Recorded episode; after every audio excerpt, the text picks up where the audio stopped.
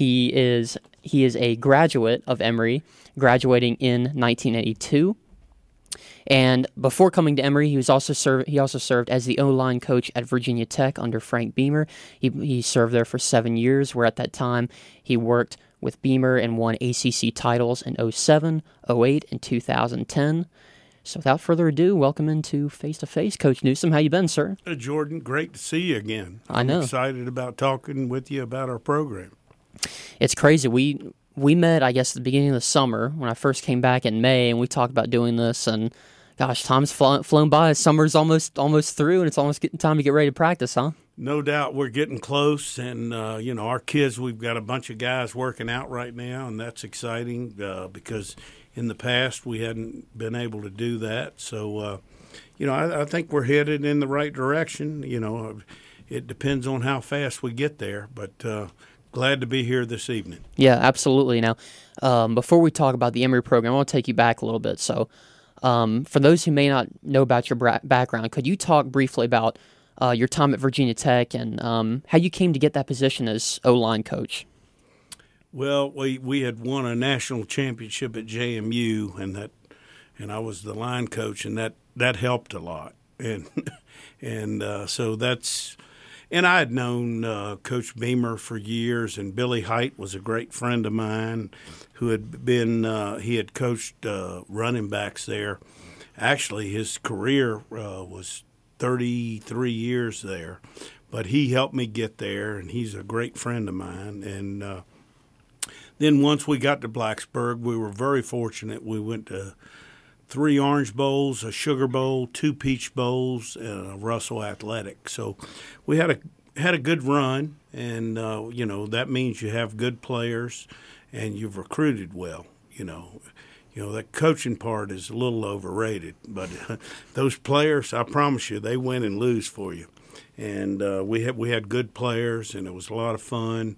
We won a lot of games. I think we won in in my seven years. We won seventy four games or seventy seven. It was a it was a good run. So uh, I was fortunate to be around a lot of other good coaches and a lot of good players, and that wins games. Yeah, I, and I actually didn't know about the JMU National Championship until a few days ago when I was kind of doing some research. I mean, that was that's a great accomplishment too. I do want to ask you one more thing about Virginia Tech, Mr. Frank Beamer. What's he like on game days? Is he is he he's, chill he's or fa- he's fairly calm? But if if things aren't going good, he'll let you know they're not going good. Sure. But he's a lot calmer than I am. So, but that's uh, pretty easy to do. I guess that's years I'm of not- experience, huh? and uh, he was, uh, but he, he's a good person, and uh, but he'll let you know if we've made a mistake on uh, whatever position and you know uh, decisions we've made with players and all those type of things. Very involved on game day and did a good job. Wonderful. Um, yeah, your O line's produced 4,000 yard rushers in your time. I remember all these guys Brandon Ore in 2006, Darren Evans 2008, Ryan Williams in 2009, and David Wilson in 2008. Great, great tenure there. Let's shift gears a little bit. Um, how did this position come to be? How did you get the head coach position here at Emory and Henry? Uh, we had gone back. Uh, my wife and I had gone back to JMU, and uh, I knew if uh, if Emory ever opened up, this is where we wanted to be. I mean, this is you know this is the place that raised me, and uh, you know it's I came from the Tidewater to here, and I always wanted to come back and uh, be the head coach here, and uh, just got fortunate and wished we you know we'd had a better record in the ODAC. You know we're we're above 500, but you know I, and last year we lost a bunch of games we shouldn't have lost. But uh, you know I still love this place. This place is special to me. We've got the best alumni group in the country, uh, in my opinion, in Division Three, and it would be Division Two also. People care so much about Emory football and I, I, that uh, a lot has to do with you know Coach Wacker, but my coach, Coach Bales, uh, had something to do with it also because when he was playing, their tenure was great. So, you know, it was it's a special place. It's a place that I care about, my family cares about, and um, you know, I, I want us to be successful, and I want I want to make sure whenever you know I have to go, it's been on a good note. So that's that's what we're working on right now. Mm-hmm. You would you would coach in Division One. JMU was Division Two. What was the transition like going from Division One to Division Three when you first came here? Well, actually, JMU, uh, you know, Virginia Tech was. Uh, I went to JMU first, and they're one double A, and then I go to Virginia Tech, and of course one A, and all the bowl games, and then come to Division Three, and uh, you know it's a little different as far as help and money for coaches, and and then we've gone Division Two. So I tell people all the time, I guess my next step is Pop Warner because I, have I've, I've, I've covered all the college bases and the high school base. So I guess I'm gonna coach uh, 11 and 12 year olds uh, on my next stop, but we'll we'll see how that goes.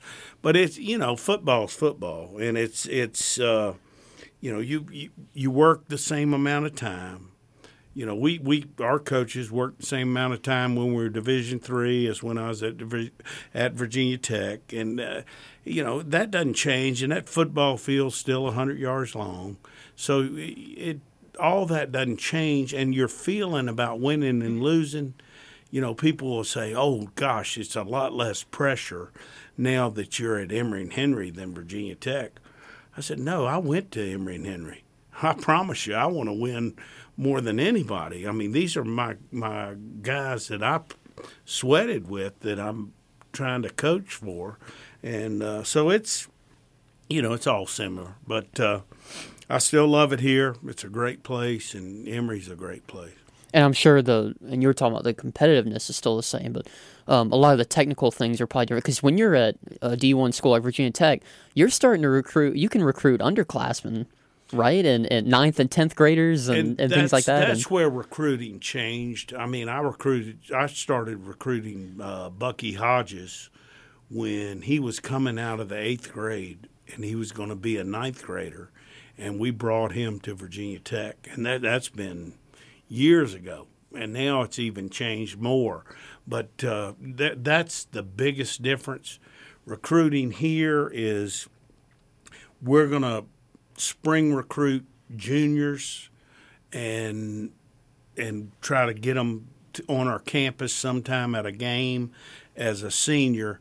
When you're at a Virginia Tech, you're recruiting ninth graders and trying to get them on campus, and that's that's a big difference, and uh, that's where it really changes. But the one thing about that is when you when you recruit a young one like that, you don't know how they're going to finish and you know some of them don't work out some of them do. You know i think we have a better idea because we've got junior film and then find out how it works out as a senior. But you know those guys uh, at that level uh, i promise you they do their homework. They know who can play and who can't play. Mm-hmm. um, going back again you had a really really successful first year here eight and two i believe. You were you, you your team tied for first. You were selected coach of the year did you? You can be honest. Did you expect to have that much success so early? No, but I did it backwards. I wish I'd have done it last year instead of my first year. You know, I, I, wish we would have not won a game for the first few years, and then then we started winning. But no, just just kidding. It, it was. Uh, you know, it, it, was it was a good run, and uh, we had good players when I got here, and we brought in a new system. And uh, Craig Stutzman, who was actually uh, left here, went to Hawaii, and then he was the offensive coordinator at Washington State.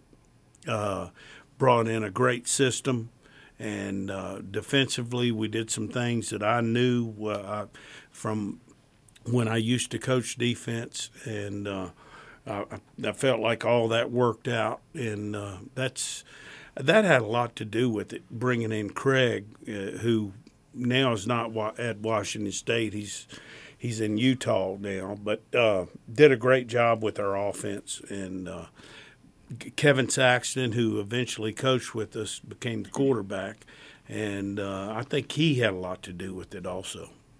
Yeah, that's great. And um, you're talking about kind of the the coaches coming in and things like that.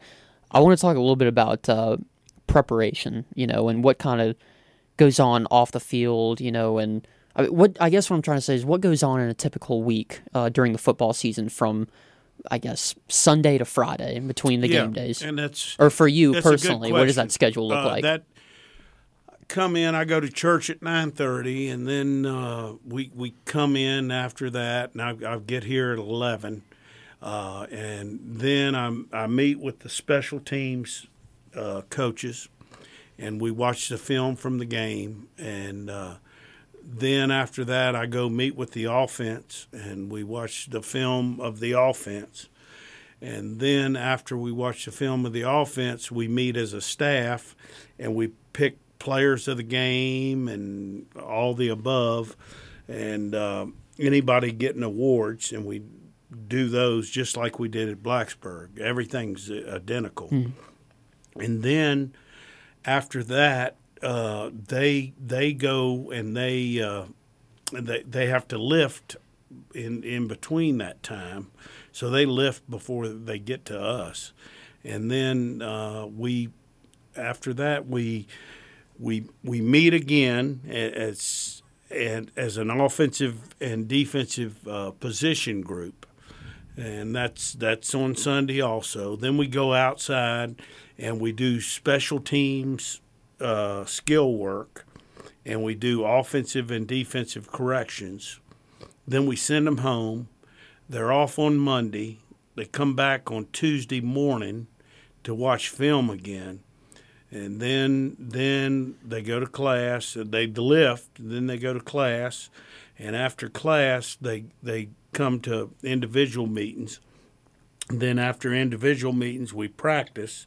Then they have study hall, and then uh, we start it all over again. And Wednesday's the same and then Thursday's uh, uh, more of a team practice, but Tuesday and Wednesday are, uh, you know, everybody's working to, together and they're lifting and they're doing those type of things. So, you know, they don't have any time off, or they really don't. Their schedule is the same as a JMU football player and the same as a Virginia Tech football player. And uh, you know they're lifting, study hall, class, breakfast, I mean, all, all of it's the same, and uh, especially now that we're Division Two, because we have them by the scholarship. right, extra incentive there, I no guess. um, yeah, and it, it takes a, a whole lot of discipline to be a, a student athlete, and which kind of leads me to my next question: When you're recruiting, or you know, when you're working in the middle of the season, what do you, Coach Newsome, look for in a player? well, the first thing is evaluation, probably from the film here, because we we haven't met them yet. But before you meet them, it's you know their feet. You know, you you you coach from the feet up, and you know how well they run, how well they move, and those type of things. And then then you look at how strong they are and all that type of thing. But then you know, it, co- high school coaches get way overrated for the amount of uh, emphasis they have on a on a high school kid going to college. You know, they say my coach didn't help me. Mm-hmm. You know, all I want to know from the high school coach is he a good kid or is he a bad kid? And if he's a good kid, I, that's that's all I need. I'll watch the film. We'll evaluate him. We'll get him at a one day camp. We'll find out if he can play.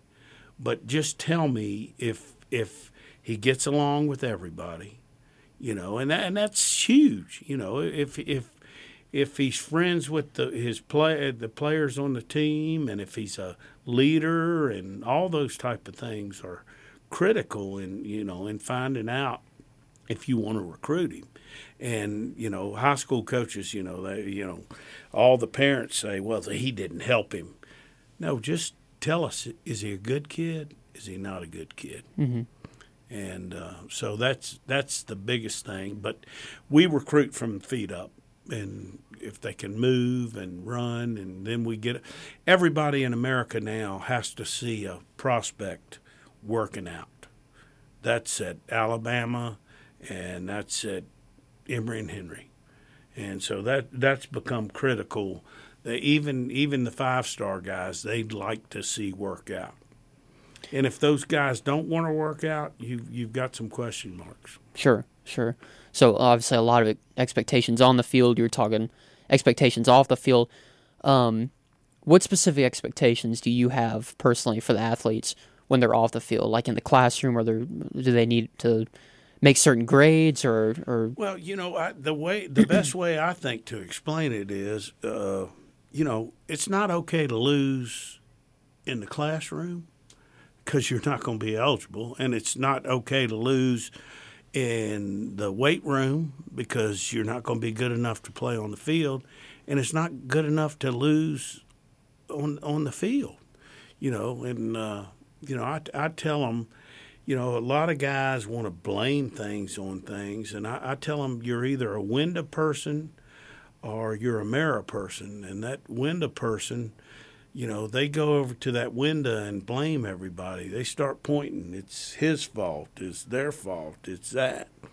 And, you know, that mirror person just walks over to the mirror and says, hey, the only person I can fix is right in this mirror. And uh, so we, you know, that's kind of how we explain it to our guys because I, I think, I think that's very important, you know, and whose fault is it? Please don't blame it on anybody and don't be that window person Mm-hmm. You know, I know I've lost some games here from not doing the right thing. And that was hard for me to look in the mirror, but I knew I needed to, and I needed to change it a little bit. And uh, hopefully, I've done that. But I'm I'm an older guy, and I, you know I've I've been on both sides of it, so I'm gonna keep working in that direction.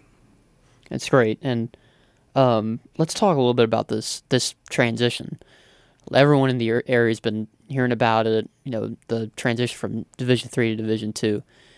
Can you kind of explain to me, you know, how how that transition is like? What's the behind the scenes on that, like with you and your players, and also a question I've had this entire semester. I wanted to save it for this interview is how the scholarships worked, specifically for the for the guys who have been here before, the one, not the incoming freshmen or ones like that. So, what does that transition look like? Well, we've got a total of 36 scholarships, and we've up to this point, I think we've used 12 as of today, and so we're behind the league, you know, because they've got 36. But uh, what it means for our guys, our older guys, that we can give them money because we've got an older team, and we'll get that money back when they finish. So we're going to help those guys out because they've been a huge part of the program. So that's where we are right now as opposed as you know we, we're going to help them. And that's what we've done. So we've helped our guys. And then we've got new guys coming in. And uh, it, it's it's been so much easier to recruit. Really at this point we have a year and a half of scholarships because our first year we couldn't announce we were going Division two until a week before the signing date. We weren't allowed to announce it, so you know that's a. So we started recruiting. Where we got behind was we started recruiting in May seniors that we could sign to come in. So that's about a half a year of recruiting.